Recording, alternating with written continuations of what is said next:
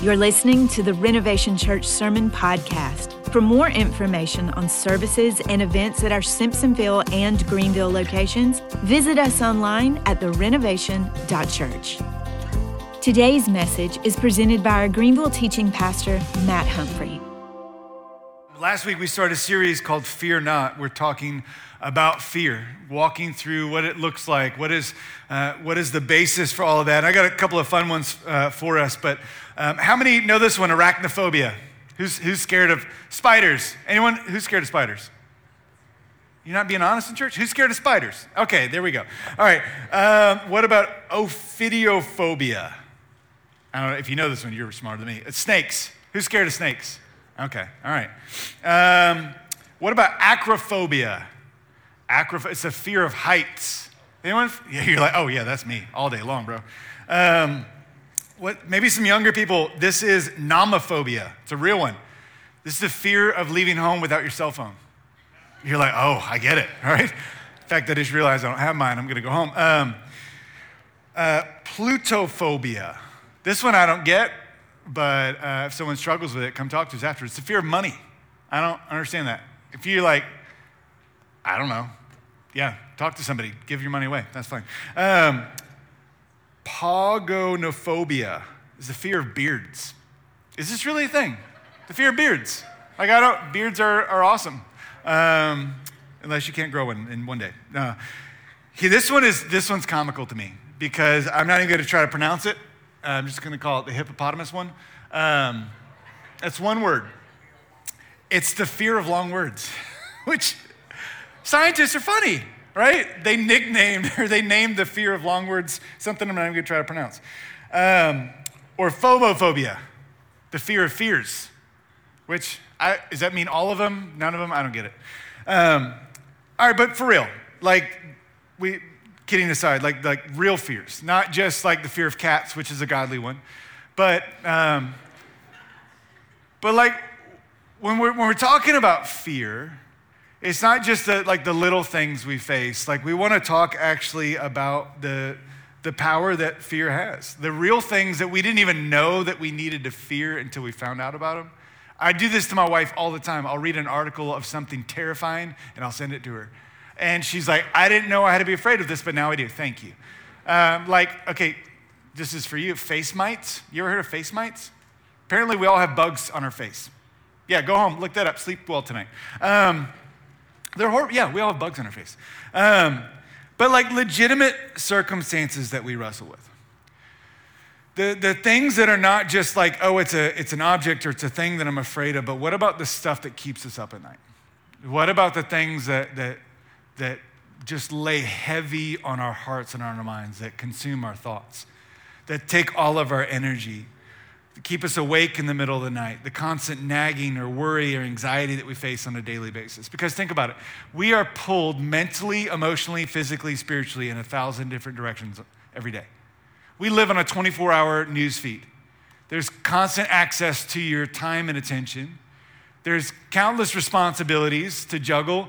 Uh, if you're a parent, you've got kids, you've got job, you've got all the different things to manage. You're, you're stressed out of your mind. You've got all these different things weighing on you. There's, there's loved ones, there's relationships, there's work, there's all of these different things that weigh on us, that consume our thoughts, that bog us down, that feel like it's a mess, that it's impossible, that we're stretched thin, underrested, overworked. Now, one, I'm not going to assume or, or, for you to assume that I'm some kind of expert when it comes to mental health. I'm anything but that. Um, but what I want to unpack today as we, as we read God's word is, is what is our proper response when we feel stuck in fear or worry or anxiety? What do we do with that? How do we navigate through those waters? Uh, one, if, if that's you, if, if what I just talked about, you're like, I, I, resonate with that. I feel stuck. I feel overwhelmed. I feel constantly in my thoughts that I just can't escape from it. I feel heavy laden all the time. Uh, two things I want you to know. One is that you're not alone, okay? You're, you're not alone in this. And the second thing is that you weren't meant to live life that way. God did not design us to live our lives stretched so thin, overwhelmed, and over worried and burdened that way.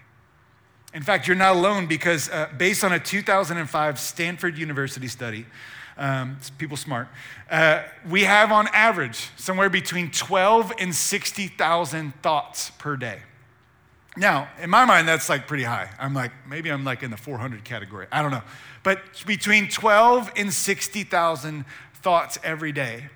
90 to 95% of those thoughts are actually carryover thoughts from the day before, or things that you, you thought the day before, and some of those you thought the day before. So 90 to 95% of those thoughts that you think in a day are not new thoughts, but they're recycled thoughts.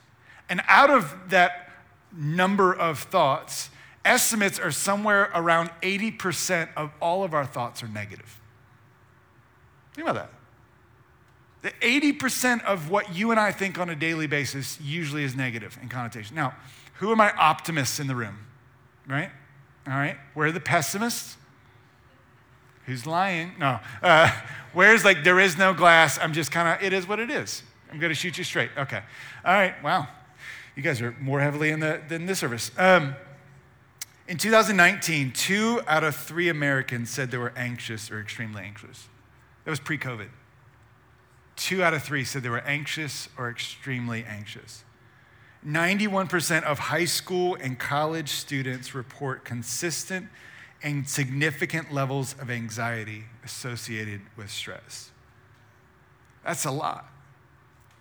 So if, if 91% of even just young people are, are to the point where they say they are, they are consumed by stress and by anxiety, we, we have to, I mean, this brings new light to Paul's encouragement to like be transformed by the renewing of our mind because our mind plays a massive role in this. Now, I'm, like I said, I'm not a mental health expert. We're not going to begin to unpack all of this. I'm not going to, uh, the worst thing I could do in the world is to try to, if you're wrestling with anxiety, for you to hear and be insulted the idea that you just need to pray it away or you need to have enough faith or you just need to open God's word and that it's all going to magically in a moment change.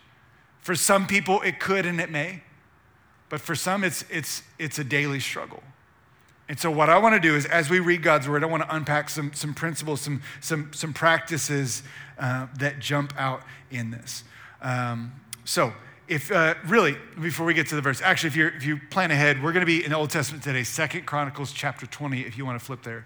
Uh, but really, at the end of the day, there's, there's two categories of fear, right? If we were to boil it down, there is fear that drives us away from God, and there's fear that draws us near to God.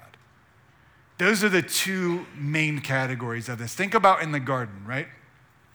The Garden of Eden, everything's perfect. Um, there was a fear in Eve that God was withholding something from her. Serpent con- convinced her that she needed to eat from the tree. It was this, it was this fear of missing out that, that if I follow God's ways, that God is withholding certain blessings from me. And so that fear led to sin. And all sin, we can mainly trace its roots back to fear.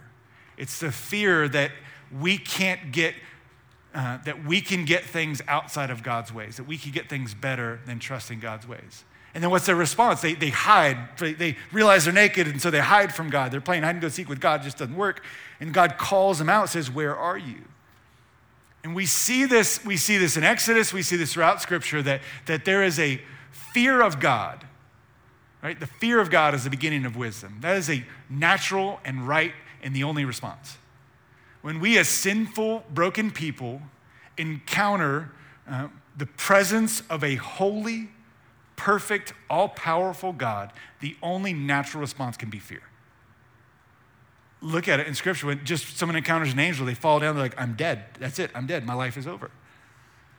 But yet, in those, God says, But fear not.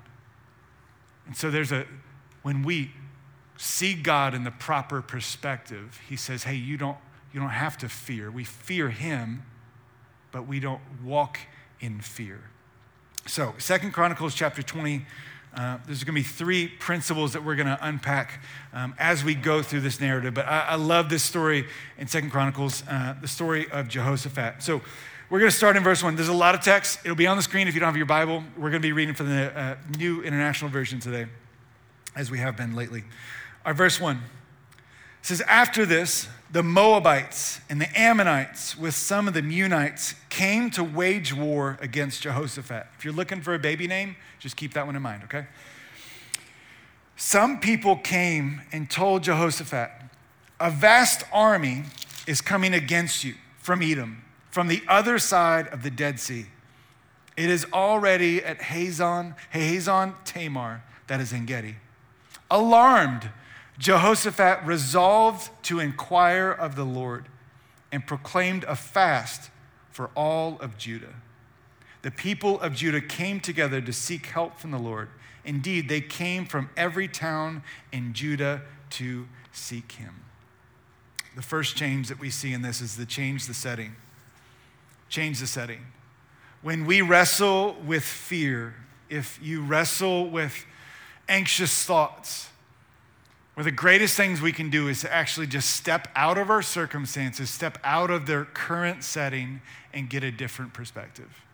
What, what's probably an understatement of the year, or understatement, maybe not of the year, but understatement in this is there's a massive army coming against him, and he's like alarmed. Um, I don't know if that just means like terrified out of your mind, screaming around, yelling. But his response, he's alarmed, but he decided, decided to inquire of the Lord. I would love to say that this is my response in most fearful situations, in most chaotic circumstances, that, you know what? Alarmed, Matt resolved to inquire of the Lord. Just calm and cool. No, Matt usually freaks out, says something he shouldn't say, reacts strongly, and then is like, why did I do that later? Is that just me? No, none of you guys are perfect? Cool. Um, it wasn't his last ditch effort, it was his first response.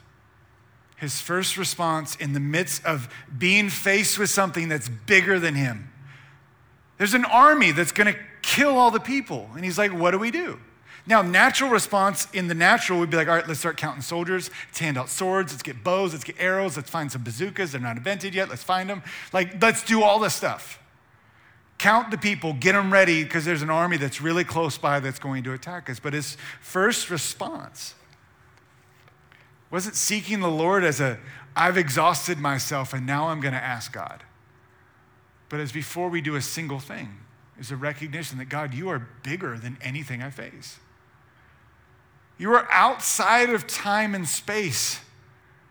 In the beginning, God, like God has always been. And so I'm gonna, if, if I'm gonna get perspective from anyone, it's gonna be God, not from my limited viewpoint. We have to be aware of what's fueling and feeding our fear. What's fueling and feeding our anxiety? Is it situational? Is it relational? Is it, is it something biological? One of the most like wisest things that you could do is if you're wrestling with this is to, is to go see a counselor. Go see a licensed professional. There is not weakness in needing help. Maybe it's seeing a doctor. Maybe it's getting, getting a mentor. Maybe it's actually committing to spend more time in God's word. But whatever it is, find a way to change the setting. Like yesterday, we were, we were at the house most of the day, but man, just like I'm so ready for winter to be done. I just sat on the front porch and just like felt the sunshine on my face like I've been in a cave for seven years of winter, it feels like. But just something about just being outside, about just changing your environment makes you feel different, makes you react different, respond differently. If you find yourself constantly meditating and ruminating on the fear, on the situation, on what you're facing, may I encourage you to find time to step back, to, to change the setting, to get away from, from, from all of the thing that is fueling it and stoking the fire, and to actually gain more perspective. All right, let's keep going. Uh, the second thing to change is to change the dialogue. Change the dialogue of what's happening in your heart, in your mind, in your head. Verse uh, 5. Let's keep going.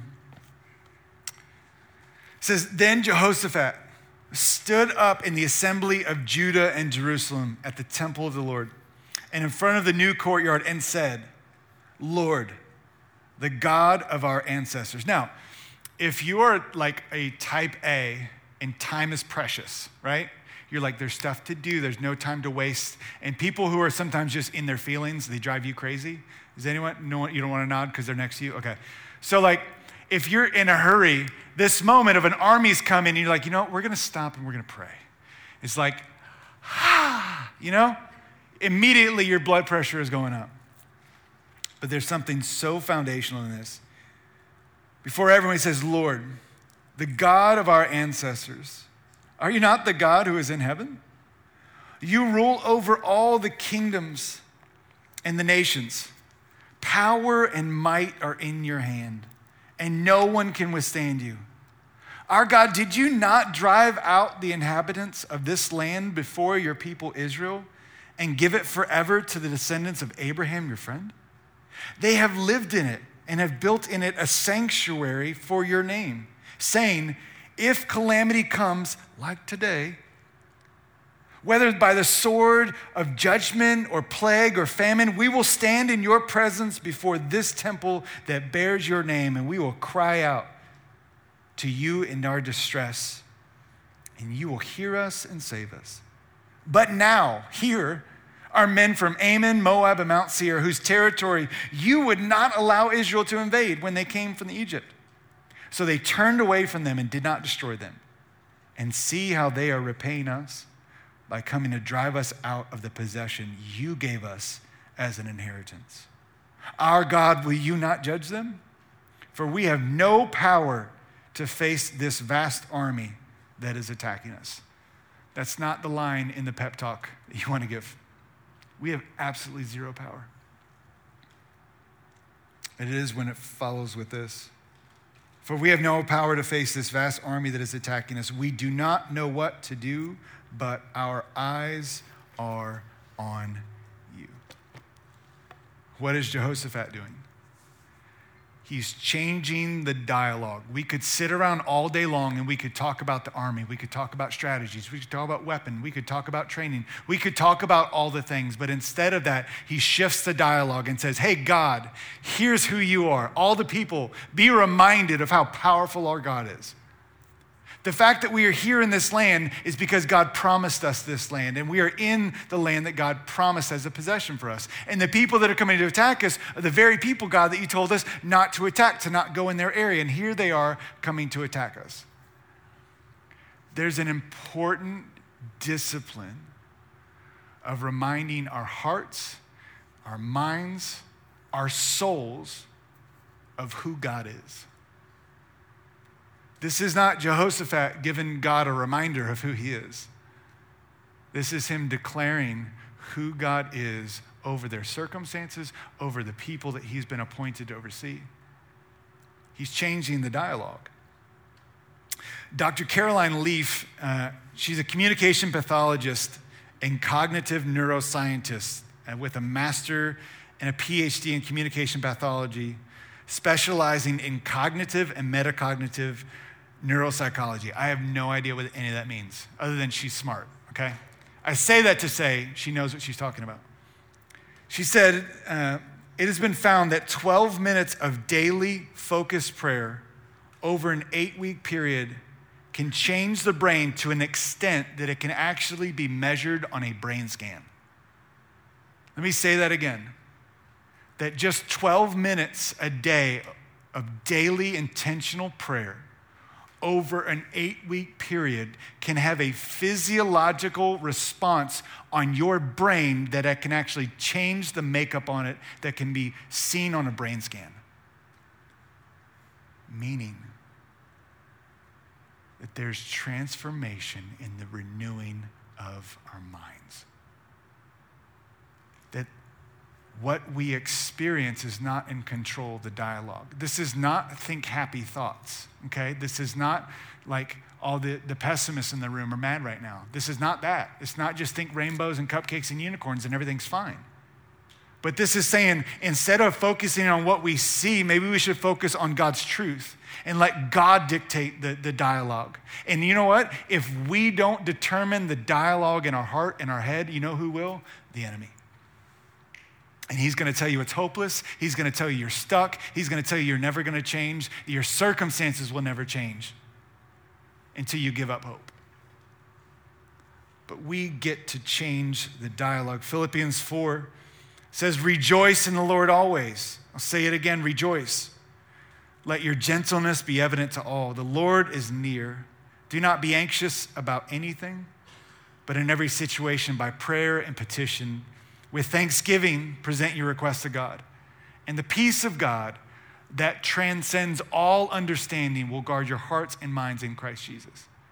Meaning, the peace of God, Matt's translation, that don't make sense. God's peace doesn't make sense. That's how we know it's God's peace. Because in the middle of the tragedy, in the middle of the overwhelming situation, you've got peace. That's not just you mustering up positive thoughts. That's the peace of God because you're dwelling on God's promises.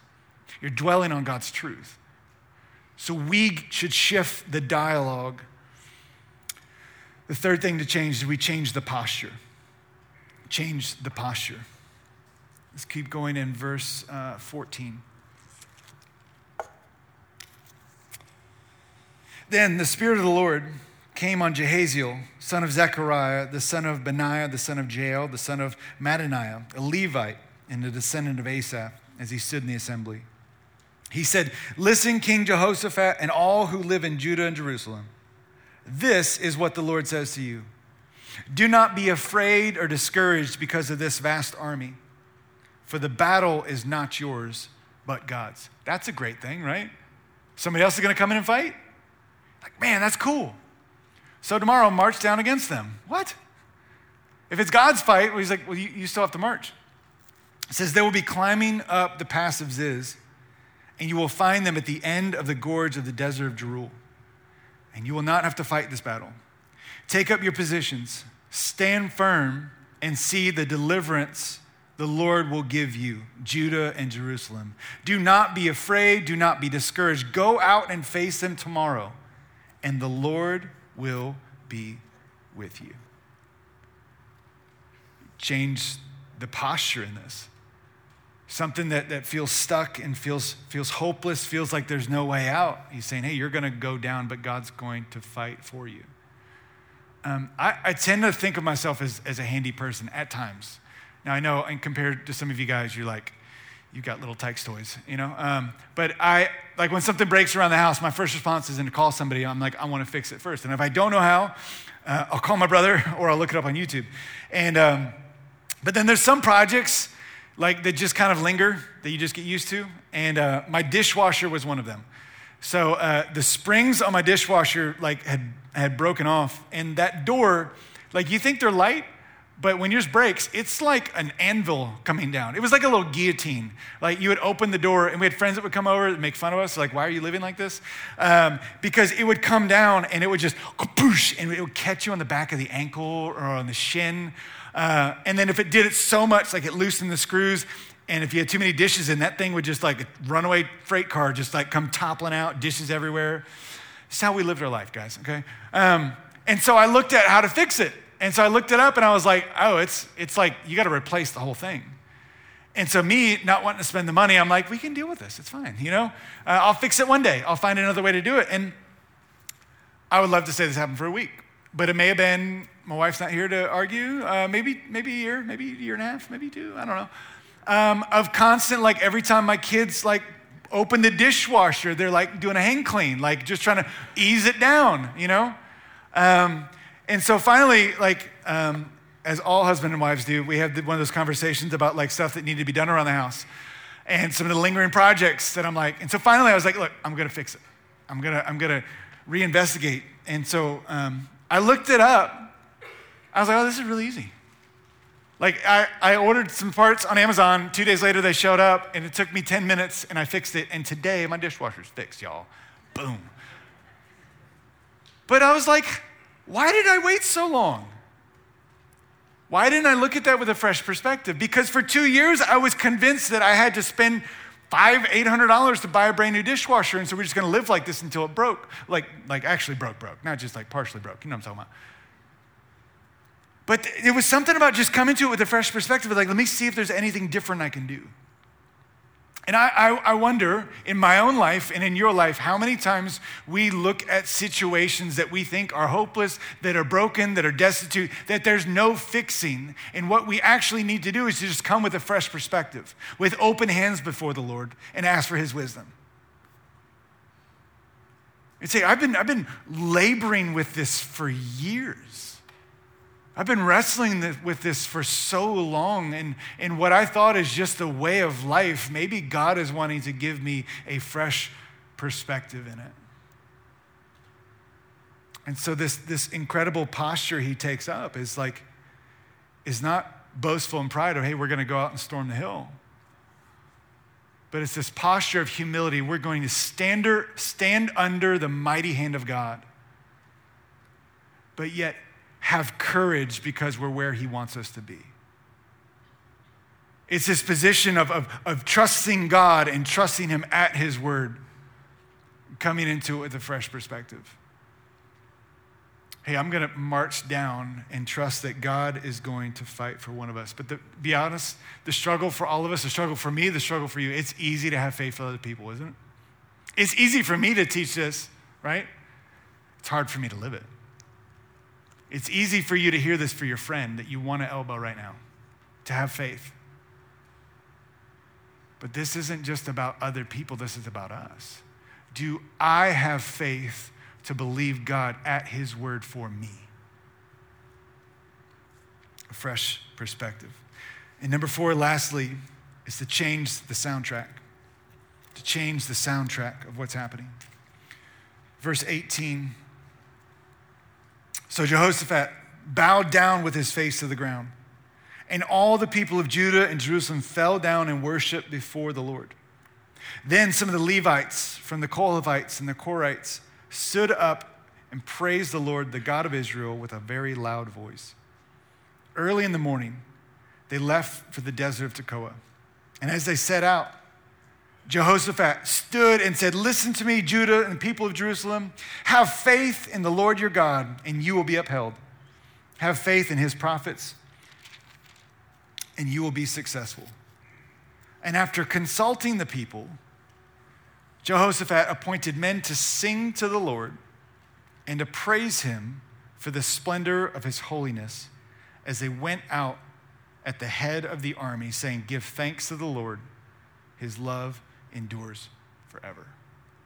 Now, it seems, from a very basic standpoint of military strategy, is to generally send out your scariest, ugliest, don't ever want to get them angry people to intimidate somebody, especially knowing that we're not going to fight, that we're just going to go stand there and the Lord's going to fight.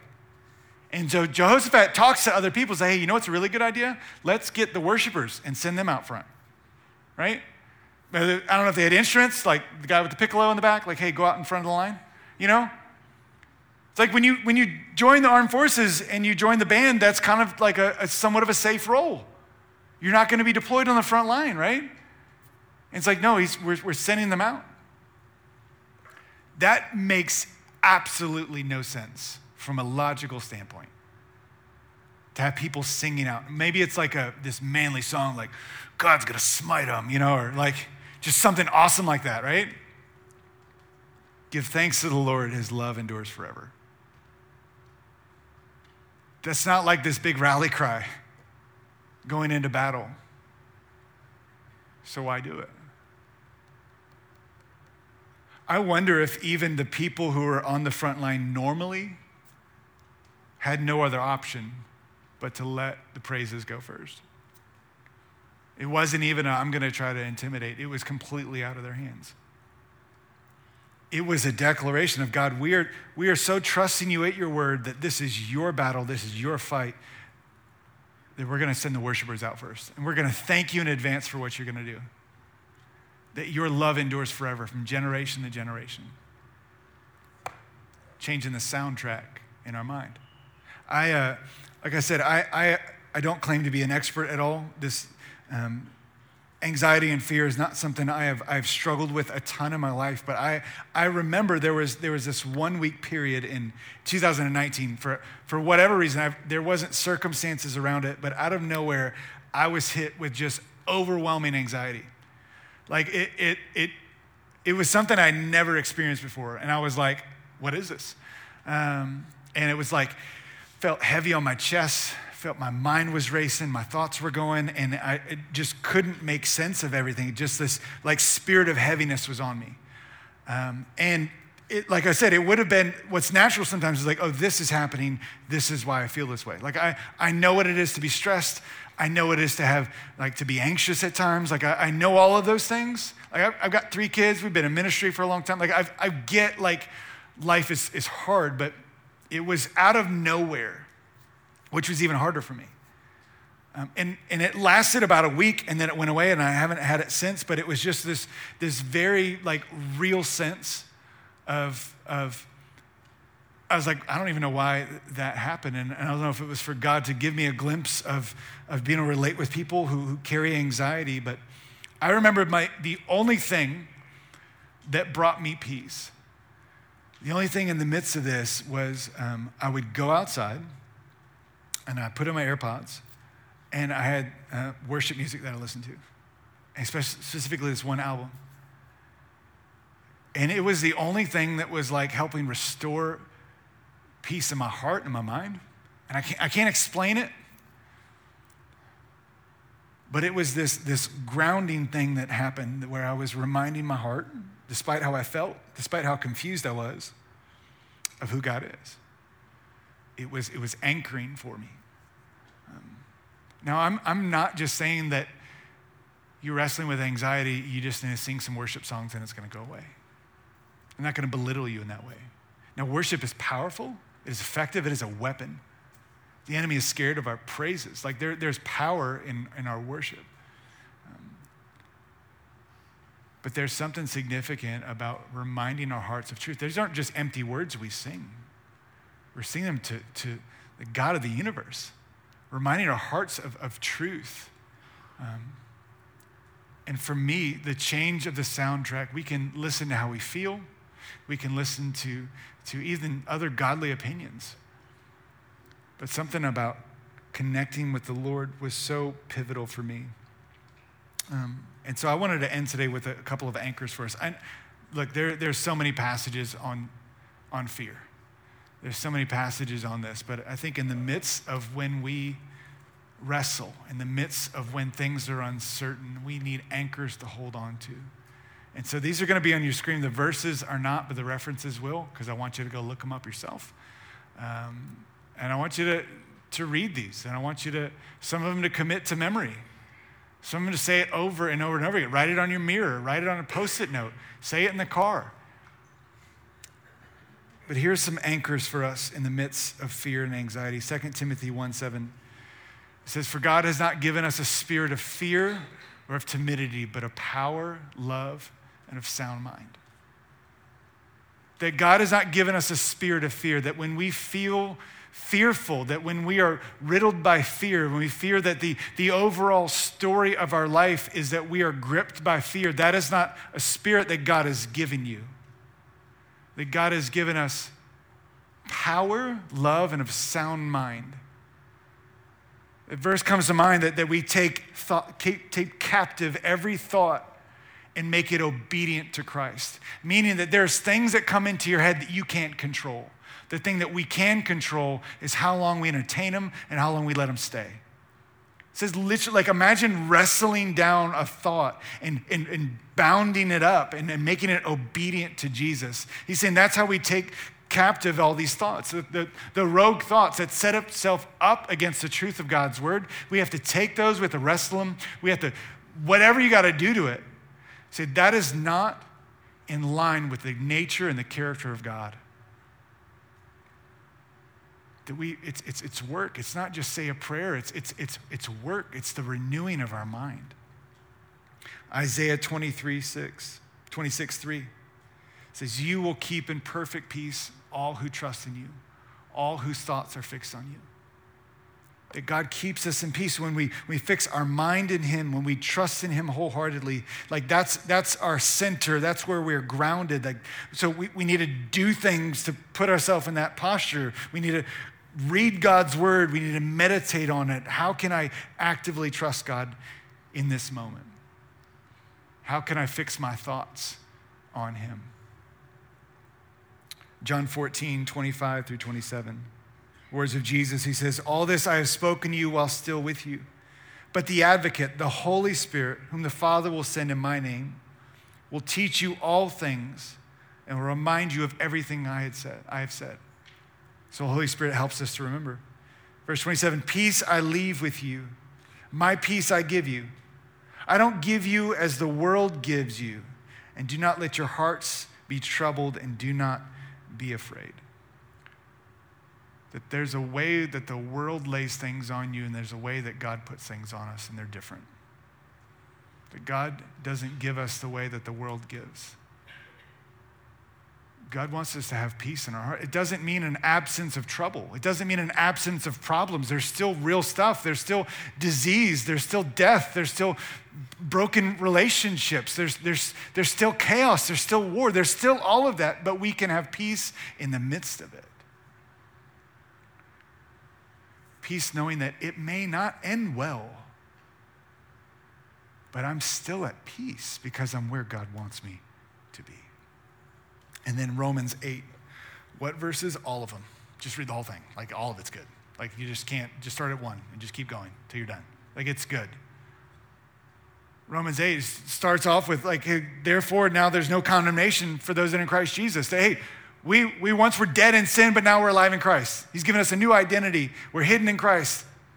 And then jump down to verse 37. No, in all these things we are more than conquerors through him who loved us. It says, For I am convinced that neither death nor life, neither angels nor demons, neither the present nor the future, nor any powers, neither height nor depth, nor anything in all creation will be able to separate us from the love of God that is found in Christ Jesus. Meaning that no thought we think can separate us from the love of Jesus. No thing that we can face can separate us from the love of Jesus. Not even death itself can separate you from Jesus. So when we are consumed by worry and by fear and we feel distant from God, we feel like He has forsaken us, that He has abandoned us, that's not God writing your story, that's the enemy. Nothing, no height, no depth, neither angels nor demons, nothing in all creation can separate us from the love of God that is found in Christ Jesus that we have a position that cannot be changed by fear, that we have an identity that cannot be changed by fear. We may feel a certain way, but that's not who we are. What you feel is not your identity, it's not define you. God calls you a son, He calls you a daughter, He calls you beloved. We walk in that truth. We trust in Him.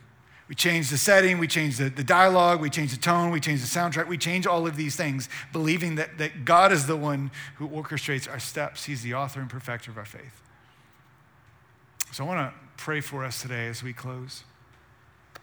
Father, I thank you that there is absolutely nothing that can separate us from the love of God that is found in Christ Jesus that if we have put our faith in the finished work of the cross,